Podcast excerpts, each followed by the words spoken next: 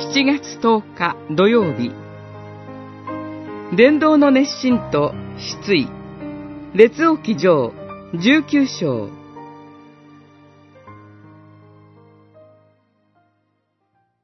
彼は一本のエニシダの木の下に来て座り、自分の命が絶えるのを願っていった。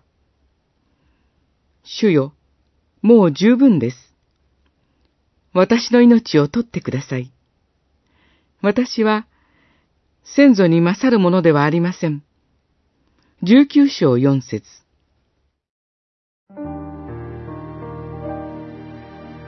異教の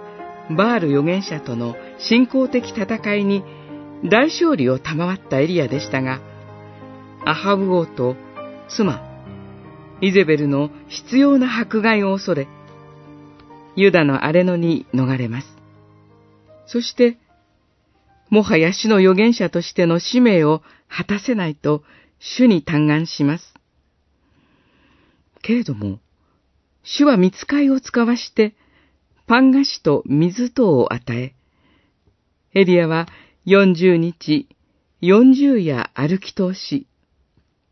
ついにホレブ山、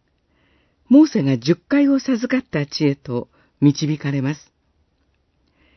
そこでご自身を表されますが、それは激しい風の中でも、地震の中でも、火の中でもありませんでした。主は、静かで、か細い、囁く見声を持って彼に語りかけられたのです。主はエリアに対し、ニムシの子、イエフに油を注いで王とし、アハブ王朝を打ち倒させ、エリシャをエリアの後継者に召し、バールを拝まない者、七千人を残すと力強く宣言されました。奉仕者は疲れ果ててしまうことがあります。それでも主は食べ物を与えて力づけてくださり、小さな、かすかな見声をかけて励ましてくださいます。私たちが弱った時に、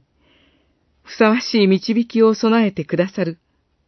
そのような憐れみ深い神を持つ私たちは幸いです。